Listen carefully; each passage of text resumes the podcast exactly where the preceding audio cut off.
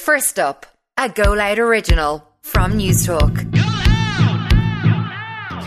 Good morning. It's Wednesday, the 4th of January. I'm Quisha Conley, and this is First Up, all the news you need to start your day. On this morning's edition, Health Minister says hospital overcrowding will get worse before it gets better. New figures from daft.ie show house prices rose by 6.1% last year, and most people wish they could speak a foreign language fluently. First up, the health minister admits overcrowding in hospitals will get worse before it gets better. It comes after the Irish Nurses and Midwives organisation counted its highest ever number of people yesterday waiting on trolleys or seats in hospital emergency departments. The union is calling for a return to the mask mandate in crowded settings, which the health minister says is not being considered at the moment. Speaking after a visit to Beaumont Hospital in Dublin last night, Minister Stephen Donnelly admitted overcrowding levels levels are not acceptable. I don't think there's any doctor or nurse or healthcare assistant in this hospital we're standing outside now or working in any of our hospitals across the country um, that would find that acceptable. It's not acceptable and it's, it's, it's never been acceptable. And so the question is, well, what can we do about that? The healthcare professionals have said to us all over many years, we need more beds, and they're right.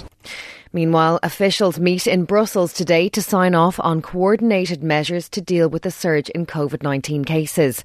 It's likely to include increased domestic surveillance across the bloc, along with wastewater monitoring and pre departure testing for those arriving in Europe from China. The European Union fears an influx of new cases after Beijing lifted its zero COVID strategy, something which sparked massive demand for flights to other countries by Chinese citizens who've been grounded for three years. New figures from daft.ie show house prices rose by 6.1% in 2022. A report by the property listings website also shows the average price of a house last year was €309,000. Prices in Dublin in the final quarter of 2022 were 5% higher, while prices rose by 8% in Galway City. Prices in Cork City were 3.3% higher than a year ago.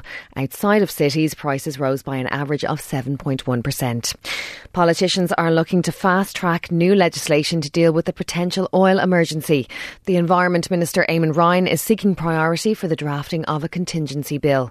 Eamon Falvey reports. The main purpose of this bill is to strengthen the government's ability to manage stocks in the unlikely event of a curtailment of oil supplies. It's important to stress that there is no such concern or risk at the moment, and this is all about contingency.